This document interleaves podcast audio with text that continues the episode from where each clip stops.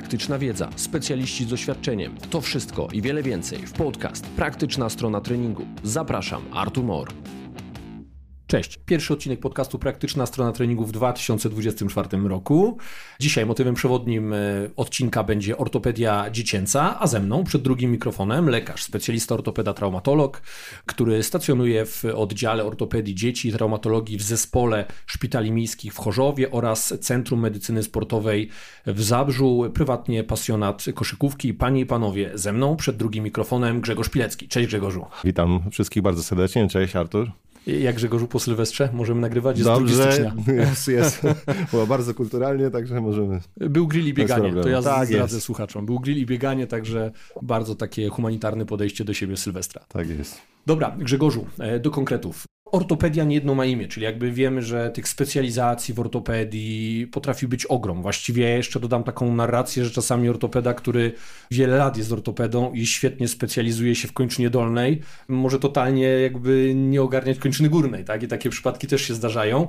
I ja myślę, że też wiele osób zapomina o też takiej rzeczy, że ortopedia dorosłych i dziecięcych to nie ta sama ortopedia. Są oczywiście punkty wspólne, natomiast są pewne różnice i o tych różnicach też chciałbym dzisiaj porozmawiać. Na Natomiast, natomiast na początku takie fundamentalne pytanie. Dlaczego poszedłeś w tą ortopedię dziecięcą?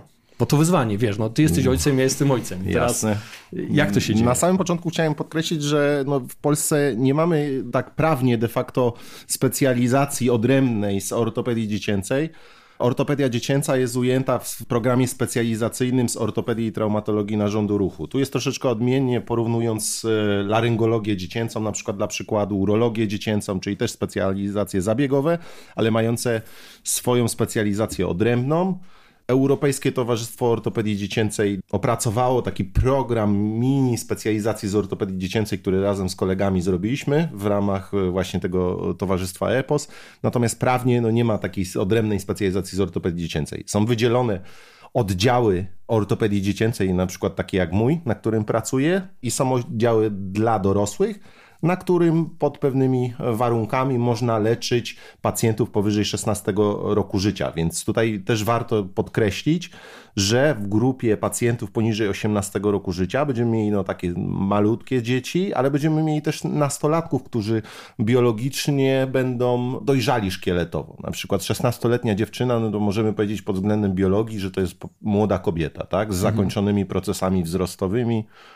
Wiadomo, że to nie dotyczy wszystkich i są pewne wyjątki, ale grono tych dziewcząt w wieku trzynastu czternastu lat może być już z osiągniętą dojrzałością kostno-szkieletowych. U chłopaków no, musimy dodać około dwóch lat, więc piętnaście szesnaście często bywa, że ten nastoletni chłopak ma też już ukształtowany układ kostno-szkieletowy. Mhm. Teraz aż mi się już nasuwają pytania, no to jest wyzwanie do kwalifikacji czasami do pewnych interwencji, nie? Czy się ten dokładnie okres wzrostu dlatego właśnie zakończył? Tutaj lecząc, no. No, jeżeli mamy to na przykład przykładowo złamanie u malutkiego dziecka, to będziemy je leczyć w inny sposób niż właśnie u wspomnianych takich nastolatków, których powinniśmy leczyć technikami zarezerwowanymi dla dorosłych. Jest czasami wyzwaniem właśnie taka kwalifikacja i może to rodzić jakieś błędy? To znaczy, jeżeli masz na przykład osobę, która właśnie, no musisz ją zakwalifikować, który jest ten tak. taki młody dorosły, czy jeszcze jednak dzieciak, jest na granicy ewidentnie.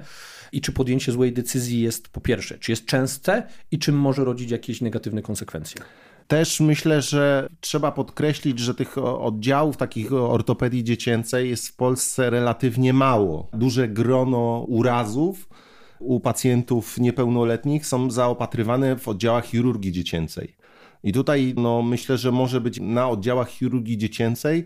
Często ten pacjent może być leczony technikami dla dzieci, a powinien dla dorosłych, bo na przykład no, specjaliści mhm. no, mogą mieć troszeczkę inne spojrzenie mhm. niż ortopedzi, tak? Bo mhm. my jesteśmy nauczeni leczenia tych dorosłych, no chirurdzy dziecięcy no raczej nie, tak? Także, okay. Więc oni mają jakieś na pewno tam cząstkę specjalizacji w ramach takiej chirurgii ogólnej dla dorosłych, ale to spojrzenie będzie inne. Odsyłają do was, kiedy mają wątpliwości? Tak, tak, tak. Dzieje Często to, tak? odsyłają, mhm. tak? Mamy pacjentów no, z okolicznych oddziałów, no kiedy to wykracza poza kompetencje chirurgów dziecięcych albo no, nie czują się komfortowo w leczeniu danego pacjenta, więc jasne. I czasami też no, warto tu jak gdyby podkreślić, takim przykładem jest na przykład nie, nie tylko jak gdyby ten wiek, ale mamy na przykład zespolenia tak zwane elastyczne, tak? Czyli takie pręty, które wkłada się do kości I wiek wiekiem, ale też na przykład jednym z takich kryteriów czasami jest waga tego pacjenta. Jeżeli to jest na przykład, nie wiem, trzynastoletnia dziewczyna, ale ona waży siedemdziesiąt kilo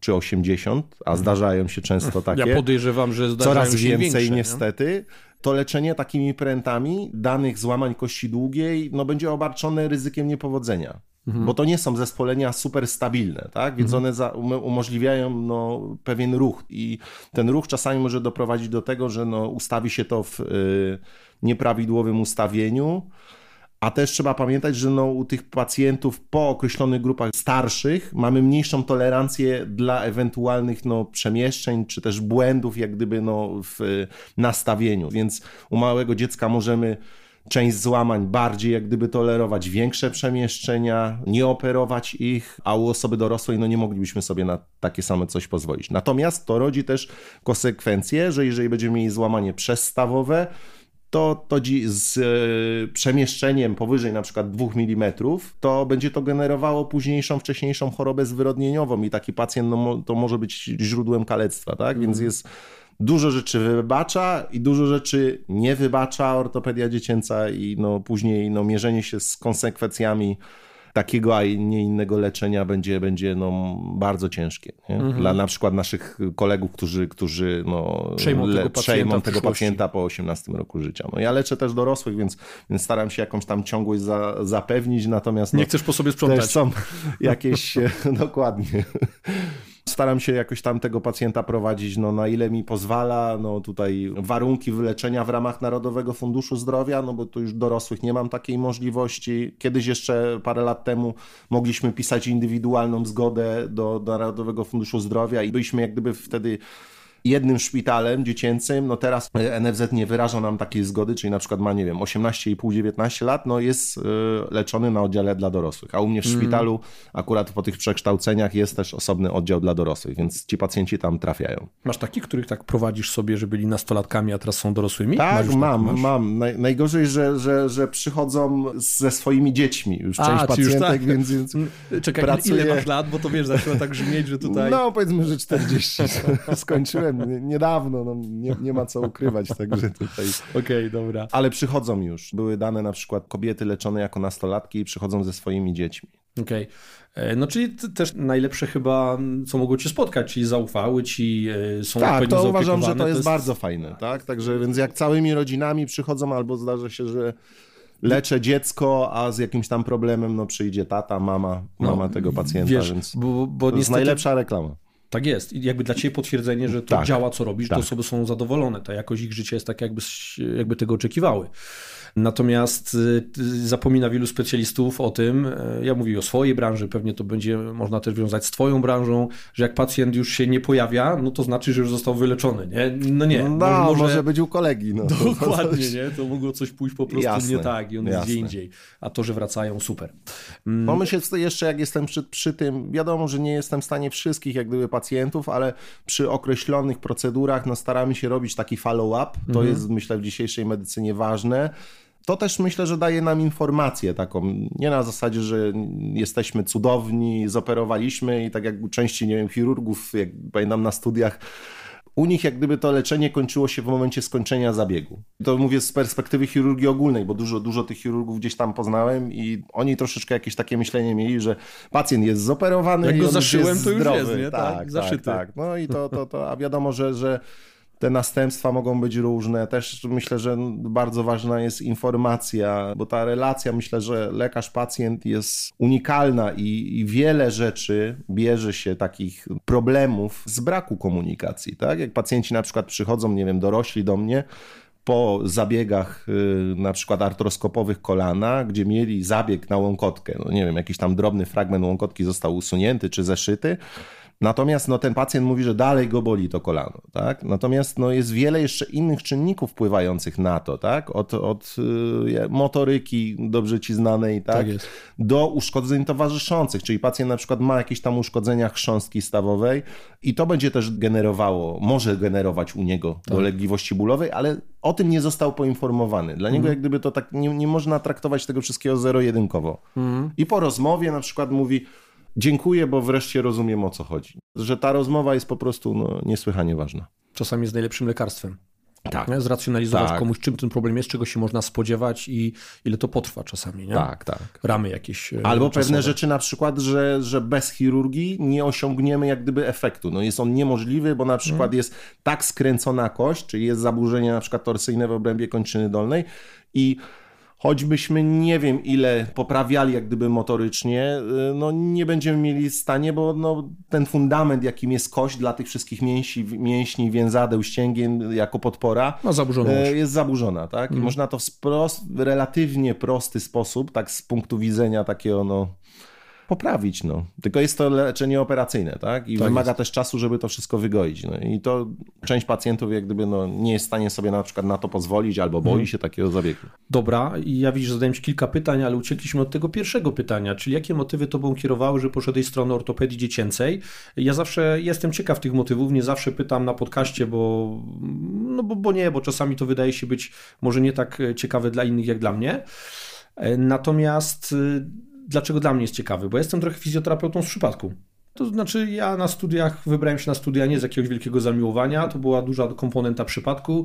Po studiach to w ogóle moja historia jest taka, że za bardzo nie wierzyłem w siebie, bo ja nie czułem tego, co miałem tam czuć, te wszystkie, cała ta palpacja, te techniki specjalne, to mi nic nie leżało. Aha. Po czasie się okazało, że to ja miałem rację. Natomiast była duża komponenta przypadkowości. A jak to było u Ciebie? To było zamierzone, czy też Twoje losy się raczej tak toczyły? Wiesz co, no...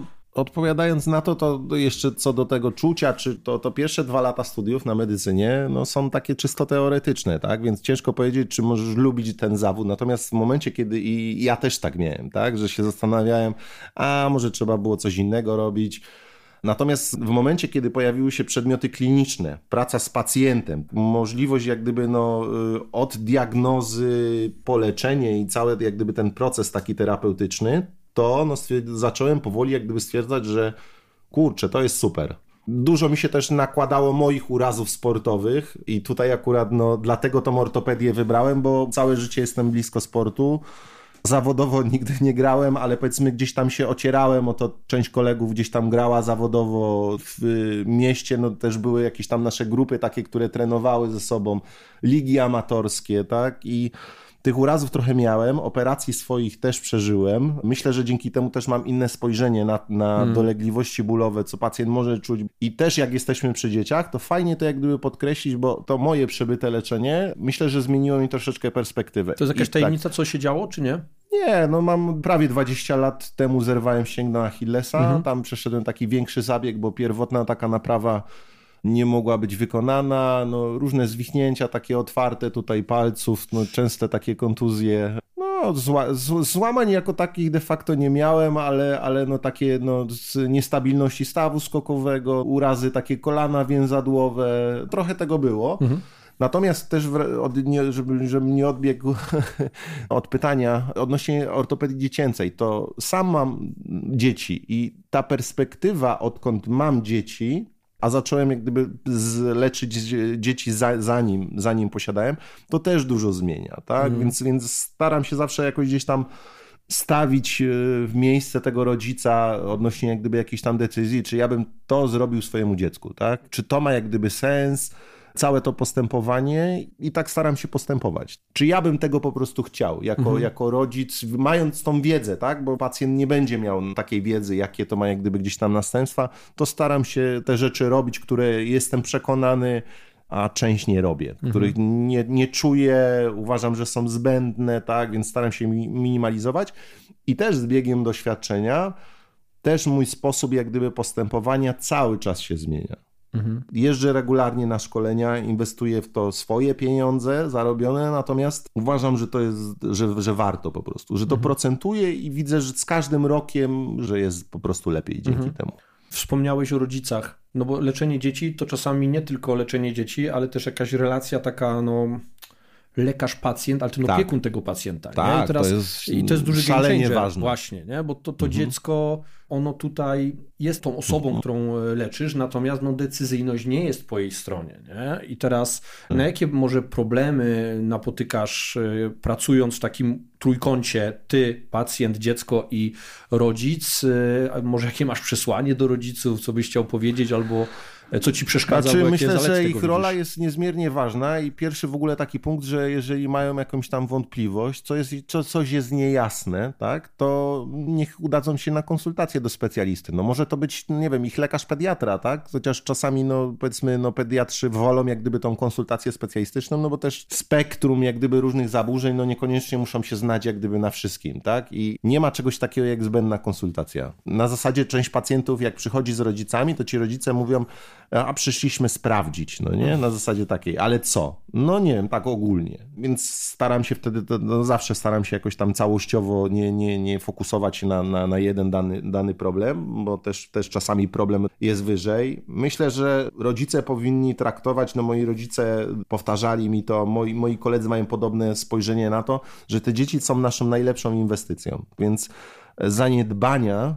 na danym etapie, no potem będą miały, tak jak mówiłem tutaj odnośnie złego leczenia, to tak samo zaniedbanie ze strony rodziców, no będzie miało tam konsekwencje, tak? Czyli na przykład weźmy duże jak gdyby zaburzenia osi po dziesiątym na przykład roku życia. Powiedzmy, no ta oś powinna być neutralna, albo delikatnie szpotawa, natomiast koślawość jest traktowana jako forma patologiczna. No też stopień tej koślawości ma jakąś tam istotność.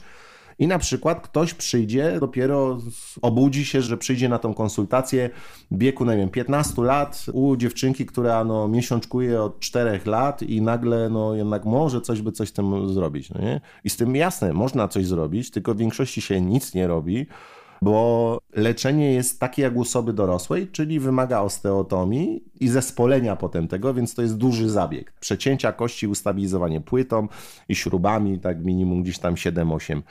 A można było to wcześniej leczyć mało inwazyjnie, zakładając takie płytki ósemkowe i śrubki i korygując tą oś, tak? Czyli to są takie systemy jak gdyby ros, rosnące, Amerykanie na to mówią guided growth, czyli taki wzrost sterowany, tak? Więc możemy powiedzmy małym zabiegiem osiągnąć bardzo dobry efekt i on będzie stopniowy. Nie będzie jak gdyby dla tych tkanek miękkich takiego urazu mhm. i też ewentualne te struktury, które no, by były rozciągnięte danym zabiegiem, tutaj to wszystko będzie postępowało stopniowo, tak? Mhm.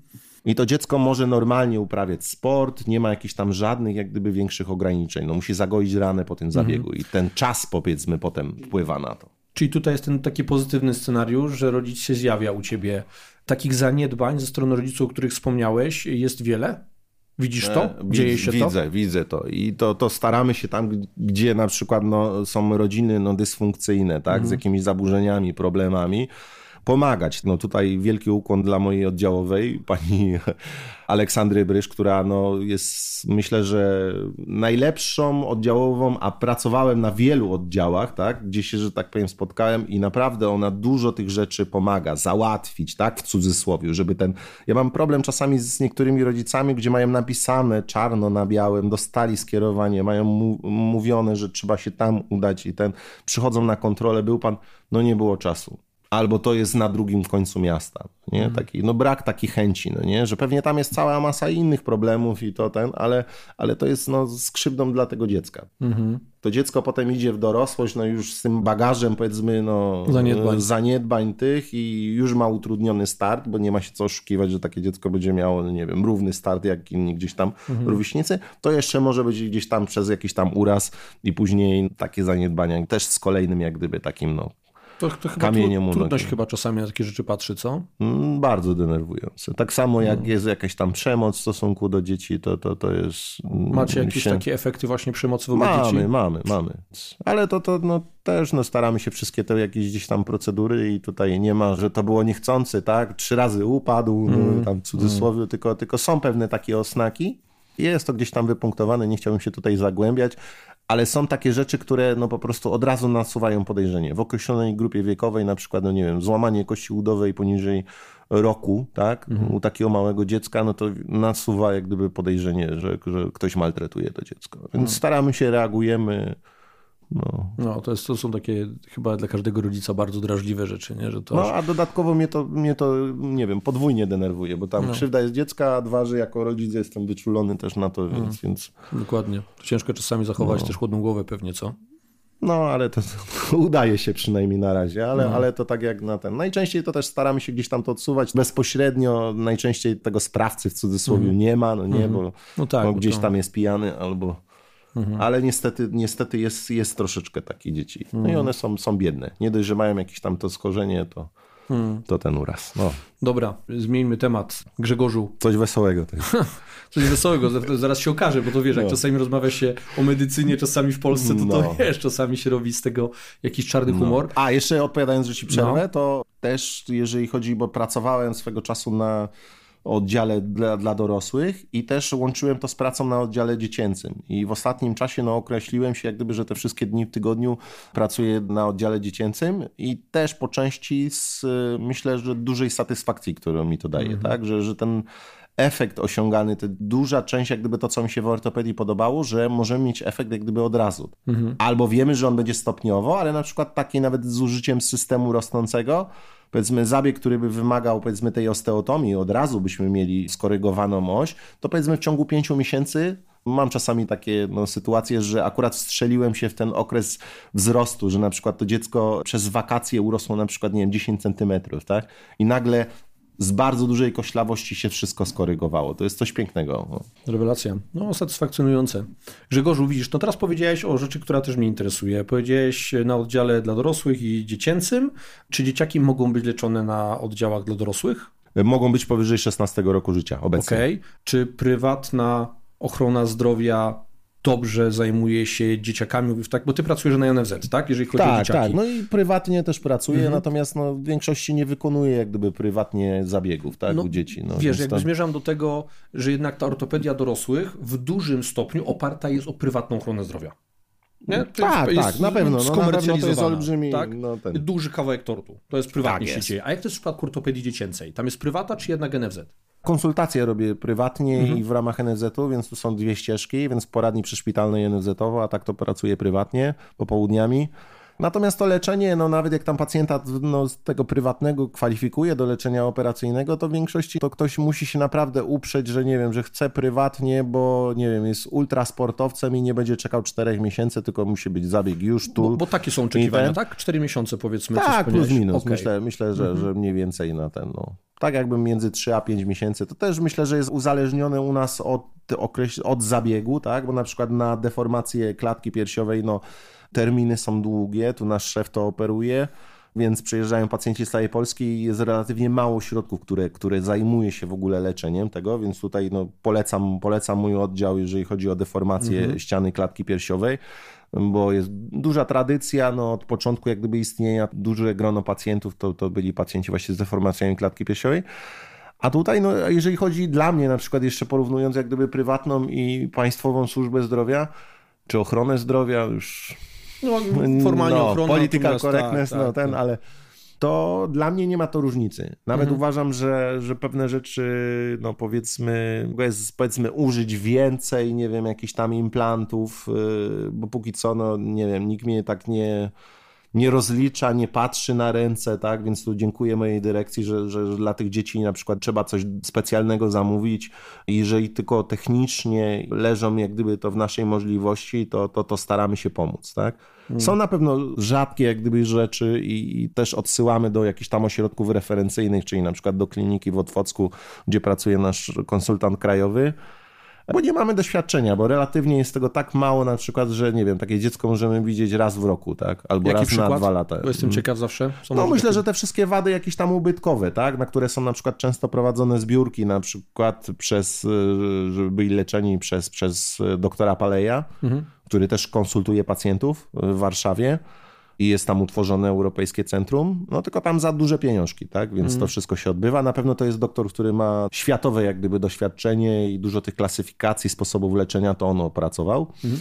Więc dla mnie liczy się też coś takiego jak gdyby w medycynie, jak powiedzmy, czy w chirurgii w ogóle, jak powtarzalność taka, tak? Więc ja muszę ileś mieć zrobionych jak gdyby danych przypadków, czyli na przykład uszkodzeń więzadła krzyżowego przedniego u, u dzieci, nie? Mam bardzo dużo tego zrobione. Różnych jakichś tam niestabilności rzepki, więc powiedzmy jestem tak ukierunkowany powiedzmy bardzo na kolano i stopę i staw skokowy i to jest powiedzmy, nie wiem, siedemdziesiąt procent mojej działalności, ale pracując też na tym oddziale muszę robić jak gdyby urazówkę taką no poza kręgosłupem całościowo i powiedzmy jakieś tam inne rzeczy też, inne techniki artroskopowe, czy to łokcia, czy barku, ale relatywnie tego jest mało i przy pewnych jak gdyby przy, no nie wiem, zabiegach, albo proszę na przykład mojego kolegę z oddziału, który na przykład zrobił tego więcej, mhm. albo odsyłam na przykład, bo wiem. I to jest bardzo fajna sprawa, bo w ostatnich latach no, wśród nas ortopedów też staramy się gdzieś tam wysyłać sobie pacjentów, więc uważam, że, że jeżeli pacjent potrzebuje operacji, to nie, nie powinno być dla niego problemem, jeżeli potrzebuje przejechać nawet pięćset kilometrów, tak?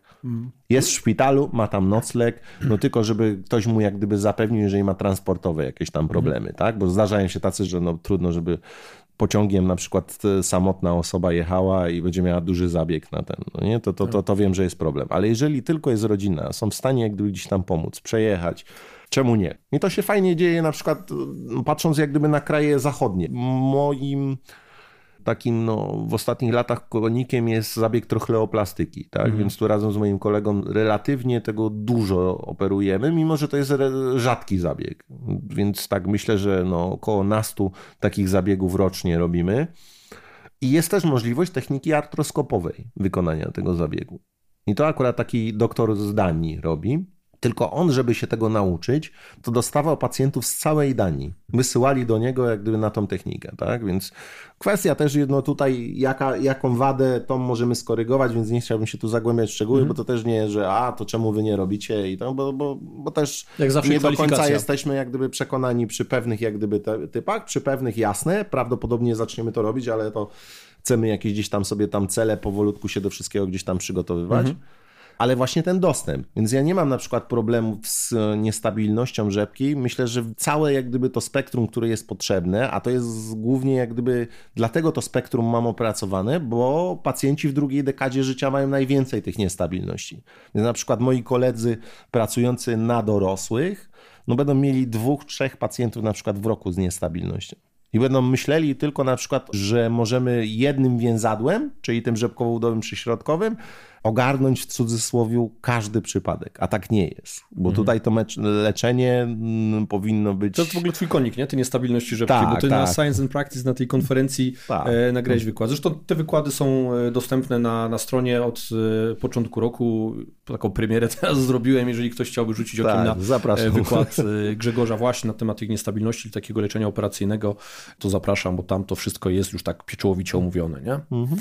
Grzegorzu, to z jakimi problemami dzieciaki najczęściej do ciebie trafiają? No bo jeżeli Więc chodzi o dorosłych... To... wcześniej, wcześniej no. złamania, wady rozwojowe różnego rodzaju, więc, więc to kwestia mogą być wady ubytkowe, naddatki, czyli jakieś tam na przykład palce dodatkowe, jakieś mhm. tam dodatkowe no, fragmenty.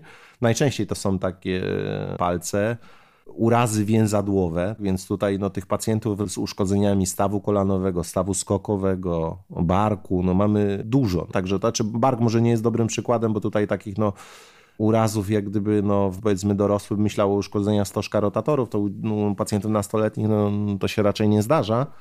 Ale uszkodzenia obrąbka, takie jak jest struktura i niestabilności różnego rodzaju, więc to są rzeczy. Martwice kości, czyli takie zaburzenia i część tych martwic jest potencjalnie katastrofalnym skutkiem dla przeżywalności, czyli na przykład jak mamy tutaj chorobę Pertesa, a część na przykład będzie łagodnych, jak na przykład choroba Haglunda Severa, której ja nigdy na przykład nie widziałem, żeby wymagała leczenia operacyjnego, tylko czas, rehabilitacja i odpowiednia komunikacja, tak? I w większości nie ma z tym problemu. No to są te klasyki, nie? Ozgód-szlatery i tak dalej. Tak jest. Prostu, no. No. To, to ozgód-szlater powiedzmy, no to jest tak wyjątkowo bardziej jak gdyby następstwa, tak? Że, że w całym procesie wzrostu no będą jakieś tam fragmenty wolne, które będą wymagały, drażniły jak gdyby przy klękaniu, przy aktywności i powiedzmy no wtedy ten pacjent jest kandydatem do leczenia operacyjnego usunięcia tego, ale to jest mniej więcej dwa procent pacjentów. No nie? Sam mhm. przez tą chorobę przechodziłem, tak? Więc teraz nie klękam, także no. e, spojenia łonowe? Tak, tak, często wiesz, taki bo właśnie... Ja, ja tak pytam ten... tendencyjnie, bo może to jest... często nie, ale, ale no, są takie, z pociągania, no, bo... tak, także takich uszkodzeniach, tak? Bo no, martwicy samej sobie... Nie, nie, takie, w ogóle nie, nie. mówię o spojeniu łonowym jako o lokalizacji Aha. urazów, nie? U, mhm. zwłaszcza nastoletnich sportowców, bo w piłce nożnej to jest dość częste, mhm. w ogóle zresztą te wszystkie takie groin pain, mhm. sport właśnie zlokalizowany gdzieś tam na tym spojeniu łonowym, to jest częsta sprawa. Tam jest też taka ciekawostka, zresztą no teraz potwierdzić by logiczna, że jest to, to spojenie łonowe ulega jako ostatniej maturacji. Tak. Nawet są takie pewne rekomendacje, ja zawsze mówię, że to jest trochę, trochę śmieszna rekomendacja albo taka dobra praktyka, że dopiero po osiągnięciu tej pełnej właśnie maturacji, tego dojrzewania spojenia łonowego, ten sportowiec, patrz tutaj piłkarz nożny, może być poddawany obciążeniom jak osoba dorosła, nie? I teraz uh-huh. zawsze mówię, no to jest no ta, tak, ta maturacja logiczne, może być nie, no, przy no. osiemnastym roku życia i przy dwudziestym szóstym i teraz sobie tak myślę, że powinna być standardowa procedura, żeby co, co roku sprawdzać to spojenie łonowe, no czasami takie absurdalne się to robi, nie? Uh-huh. Natomiast... No, ale to jak jesteśmy właśnie przy tych rzeczach, to też jest szereg różnych takich wariantów anatomii u dziecka, no nie? Czyli, że będziemy mieli na przykład zmianę taką w obrębie na przykład stawu kolanowego, która może sugerować, że jest to patologia, a jest to wariant taki właśnie jak gdyby kostnienia na tylno-przyśrodkowej części przy nasady dalszej uda, nie? Na przykład takie mm. są spociągania i na przykład ta warstwa korowa jest nieregularna, czasami daje to dolegliwości bólowy, bo tam akurat się, no, no jest przyczep. I powiedzmy, no ktoś tam, kto nie wie o tym, no będzie interpretował to jako na przykład zjawisko patologiczne, że o, jakiś guz jest pewnie, bo jest nieregularność i ten, a jest to po prostu wariant normy, nie? Więc mhm. te, tej literatury takiej, no do śledzenia różnych tych wszystkich rzeczy, albo będziemy mieli, nie wiem, w obrębie stopy z dwudziestu różnych wariantów kostek dodatkowych, tak? Mhm. Jest w obrębie. Dobra, to teraz podrążmy może temat tych różnic w podejściu do leczenia czy kwalifikacji właśnie dzieci i dorosłych. Uh-huh. No bliskie mojemu sercu są uszkodzenia więzadła krzyżowego przedniego, więc myślę, że na tym przykładzie mogę fajnie jak gdyby to zobrazować, że mamy pacjenta na przykład takie dziecko, nie wiem, dziewięć dziesięć lat, rosnące, które zerwało to więzadło, uszkodziło łąkotkę, tak? Powiedzmy tą łąkotkę no możemy raczej naprawiać technikami podobnymi jak gdyby jak u osób dorosłych, więc tu jakichś tam super różnic nie ma, no musimy uważać, jeżeli coś byśmy chcieli wiercić, ale w większości ci pacjenci nie potrzebują czegoś takiego, czyli w obrębie kości. Natomiast jeżeli jesteśmy przy tym więzadle krzyżowym przednim, no to mamy takie części jak nasada i przynasada, czyli nasada zazwyczaj się będzie, nie będzie zmieniała, tak? I tam w tej nasadzie jest dalszej kości udowej przyczep udowy i bliższej piszczeli przyczep piszczelowy, czyli dystalny tego więzadła. No i tutaj są techniki takie zarezerwowane dla dzieci, gdzie wiercimy te tunele w obrębie jak gdyby tej nasady, tak, żeby nie uszkadzać chrząstki wzrostowej. I powiedzmy, no, jest udokumentowane, że leczenie no, tych uszkodzeń operacyjne cechuje się lepszymi, jeszcze odbiegając jak gdyby, ale warte to myślę, że jest podkreślenie i troszeczkę tak szybko odbiegnę od tematu i wrócę zaraz do tego, co powiedziałem.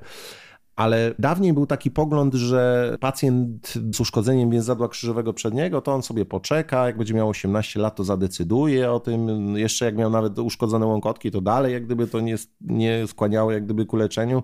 I często ci pacjenci trafiali w opłakanym stanie, tak? Więc to na samym początku mojej pracy no było tego bardzo dużo. Teraz jest to, no myślę, że doganiamy jak gdyby gdzieś tam standardy światowe, czyli standardy światowe mówią Amerykanie, mówią o tym, żeby zrekonstruować to więzadło do trzech miesięcy najlepiej.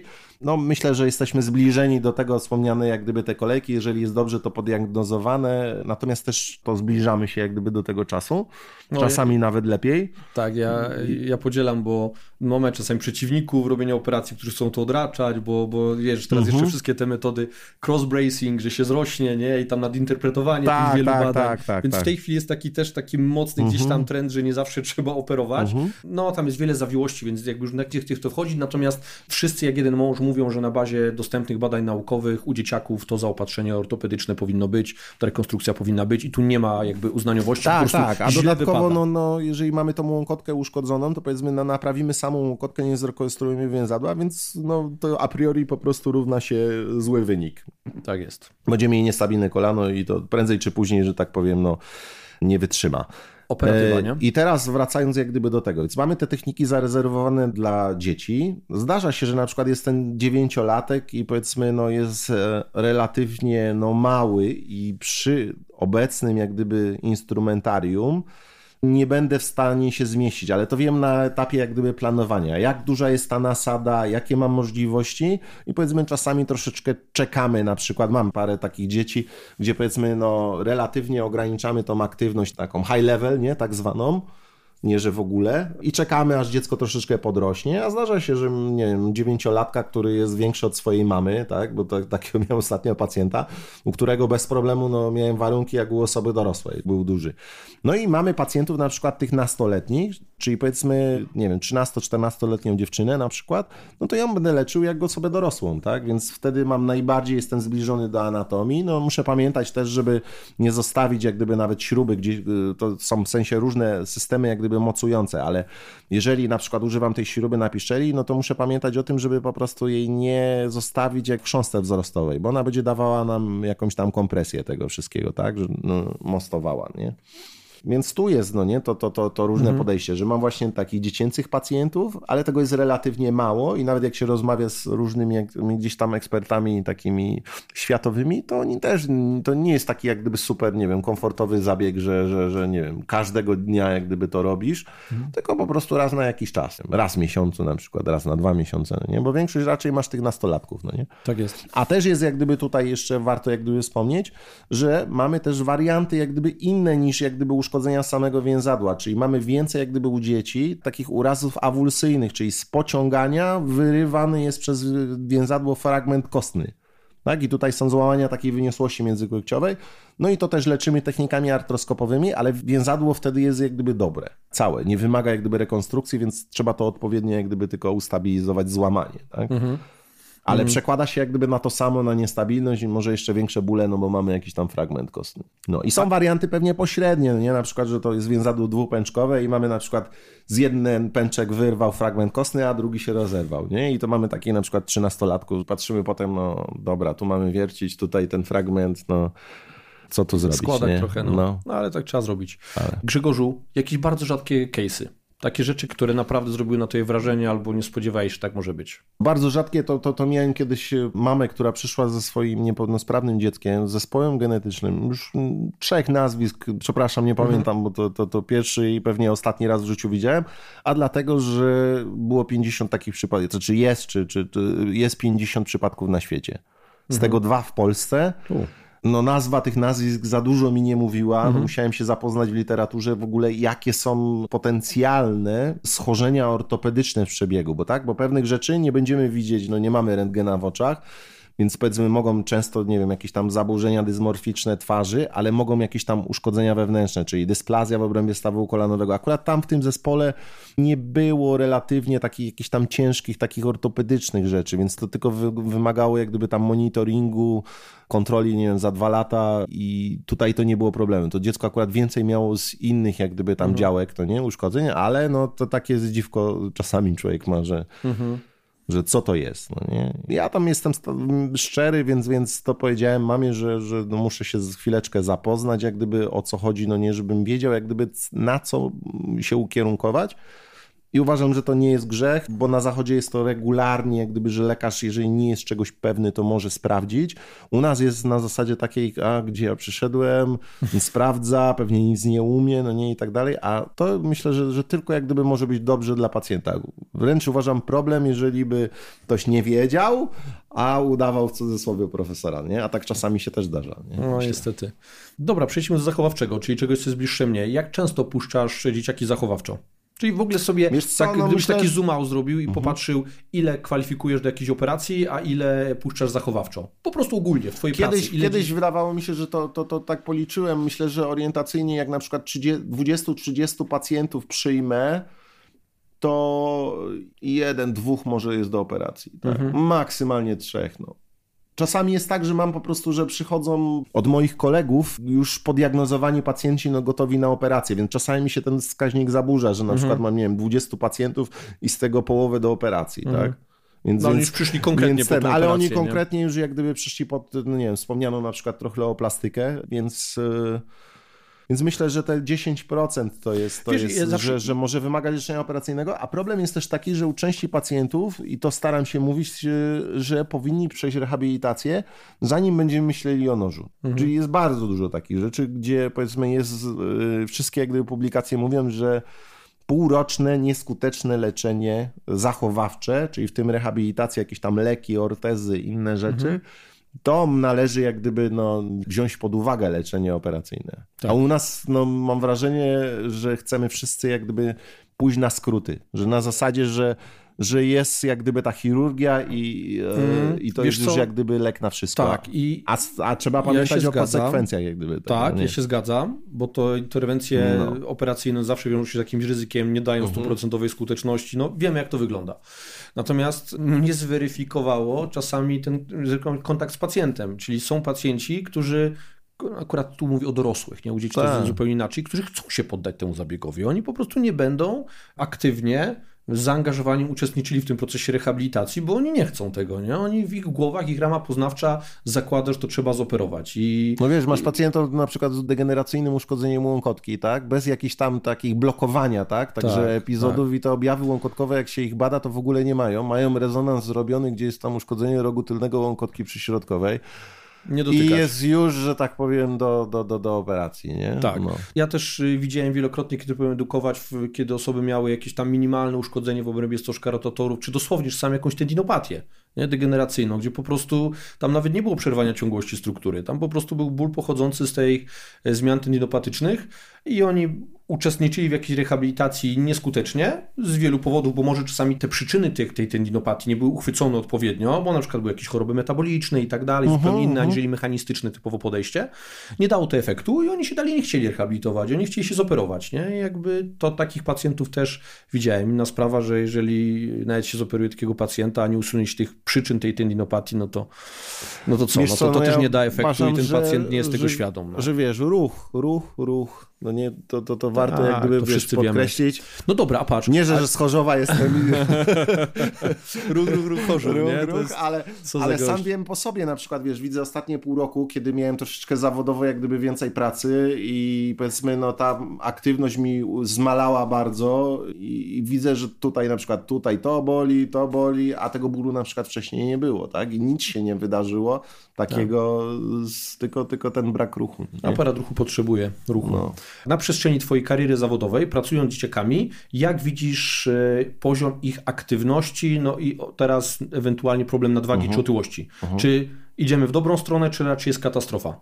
Uważam, że idziemy w złą stronę, w sensie jeżeli chodzi o epidemię otyłości, to, to tak jak no, nasze dorosłe społeczeństwo lawinowo jak idzie w kierunku Ameryki, to u dzieci też. No powiem ci dla przykładu, jeden dzień mieliśmy kiedyś taki operacyjny fakt, że tam nie było żadnego jak gdyby dziecka, tak? Więc tam było od dwunastu lat chyba do prawie osiemnastu. Mieliśmy siedmiu pacjentów wtedy na rozpisie. Pamiętam ten rozpis jak do dzisiaj, bo to od razu się rzuciło w oczy. Żaden pacjent nie miał mniej niż sto kilo. Nastoletni. sto dwa, sto siedem. No. Rekordzistę miałem takiego, którego operowałem sto osiemdziesiąt kilo. Wow, co on miał? Złamanie na, na, na piszczeli. No, więc tam jak...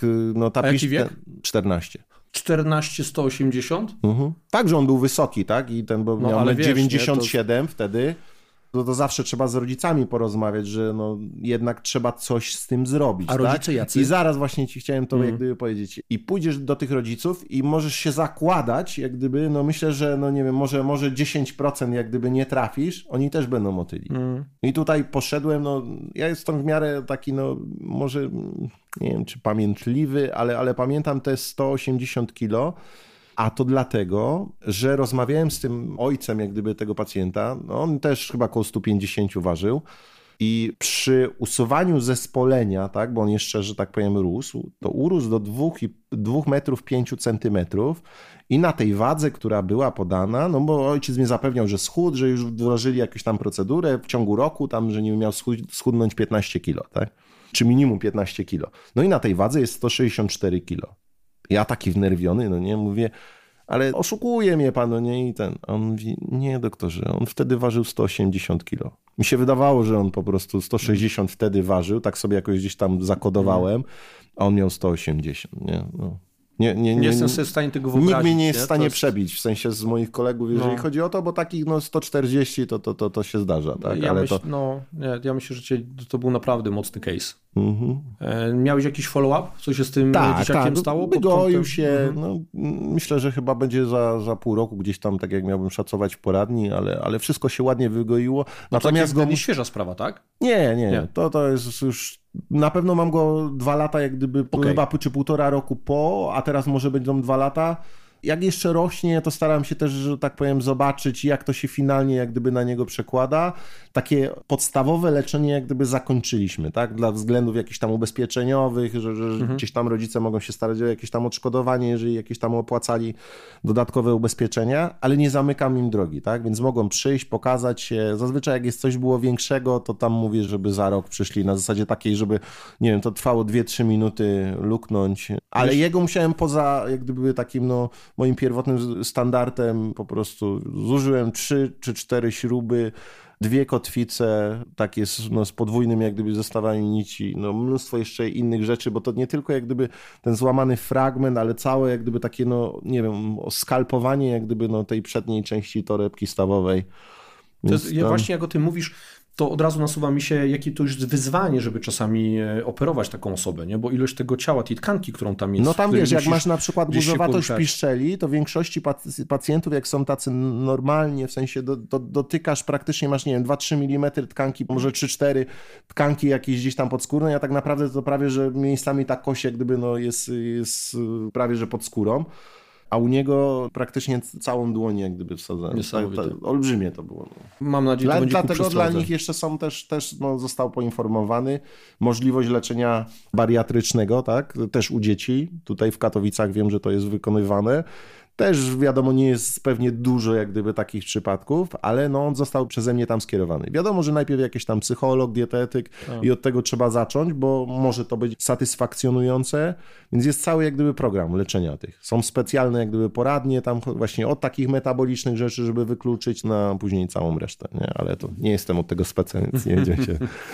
Mając u dorosłego pacjenta sto osiemdziesiąt kilogramów, to ryzyko związane z całym zabiegiem jest nieporównywalnie większe. Nie? To, Jasne, to, to, to... ta otyłość w ogóle odgrywa rolę we wszystkim. Tak, tak i u dzieciaków jest to ryzyko też dużo większe. Tak, tak? Myślę, to jest, że zasady tak. to same obowiązują. Podobne, tak? No to tam mhm. wiesz zawsze jak gdyby udokumentowanie, na co są papiery. No nie? Mhm. Więc te grupy pacjentów jak gdyby dziecięcych, wiem jak, jak, jak przygotowałem się do doktoratu, to zbierałem jak gdyby te bazy, ja miałem ponad stu pacjentów w tej mojej jak gdyby grupie badawczej, no to fakt, że to już trochę było lat temu, ale to uśmiennictwo dostępne, no to było, nie wiem, dwadzieścia pacjentów, trzydzieści, no takie są, są w ortopedii dziecięcej grupy, no nie? Że, że wiesz, że ktoś wysunął wnioski na przykład na, na podstawie dwudziestu pacjentów, nie? Na przykład, albo nie wiem, dziewięciu na przykład, nie? Mhm.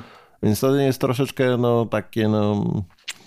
Może być mało wiarygodne albo du- duże jak gdyby ryzyko gdzieś tam błędu w tej interpretacji. Wiadomo, że to się zmienia i coraz więcej się tego pojawia, no nie, ale, ale no ta otyłość myślę, że ma dużo no, wpływ. Na pewno na przeżywalność jak gdyby w ogóle i potencjalny jak gdyby no, rozwój choroby zwyrodnieniowej, no to tutaj jest to udokumentowane, ale też oczywiście weźmiesz papiery, przejrzysz, no to świeżo nawet na staw rzepkowo-udowy patrzyłem, nie, że... Mhm. Bo różne tam cykle szkoleń robię, tam takich egzaminów jak gdyby dodatkowych cały czas i powiedzmy jedno pytanie na przykład na takim teście online miałem o odnośnie właśnie choroby zwyrodnieniowej stawu żebkowo-udowego. Czy waga ma wpływ, tak? Że ktoś jest jak gdyby otyły. No i według tego no zaznaczyłem, że ma, była to dobra odpowiedź, ale potem tak mnie to jak gdyby zaciekawiło, jak jest rzeczywiście i znalazłem papier na to, że nie. Mhm. Bo ktoś tam przebadał i jemu to jak gdyby nie wyszło, nie? Mhm. Więc, więc, więc to też jest no takie... No... Natomiast jak jest więcej tych papierków na zasadzie, że, że mhm. ten, no to, to prawdopodobnie jak gdyby tak jest. Nie? Grzegorzu, poruszyliśmy wiele wątków. Jak to odrobiłem swojej ciekawości, gdzie zaspokoiłem. Ciesz się, że polska ortopedia ma ciebie, tak. Bo jesteś zdecydowanie no, pasjonatem tej ortopedii dziecięcej. Tak? To ja widzę, jak się na ten temat wypowiadasz. Mam nadzieję, że jeżeli słuchają nas rodzice, no nie będziecie musieli udawać się do ortopedy dziecięcego. Natomiast jeżeli już będziecie musieli, to mam nadzieję, że wnioski z dzisiejszego podcastu są takie, że ortopedia dziecięca w Polsce ma się dobrze. Mamy dobrych specjalistów, mamy gdzie te dzieciaki leczyć. Jeżeli już coś niepokojącego, jakaś problematyczna sytuacja się pojawi, to są rozwiązania z tej sytuacji i, i dzisiejszy wydźwięk tego podcastu, mam nadzieję, jest taki, że, że będzie dobrze. A, dziękuję bardzo. Grzegorzu, dziękuję za poświęcony czas. Wszystkiego dobrego w nowym roku Tobie i słuchaczom. No i do usłyszenia. Wzajemnie. Dziękuję za zaproszenie. Cześć. Cześć. Odsłuchałeś odcinek podcastu Praktyczna strona treningu. Jestem właściwie pewien, że zainteresuje Cię mój drugi podcast o nazwie Praktyczna strona dietetyki. Polecam, Artur Mor.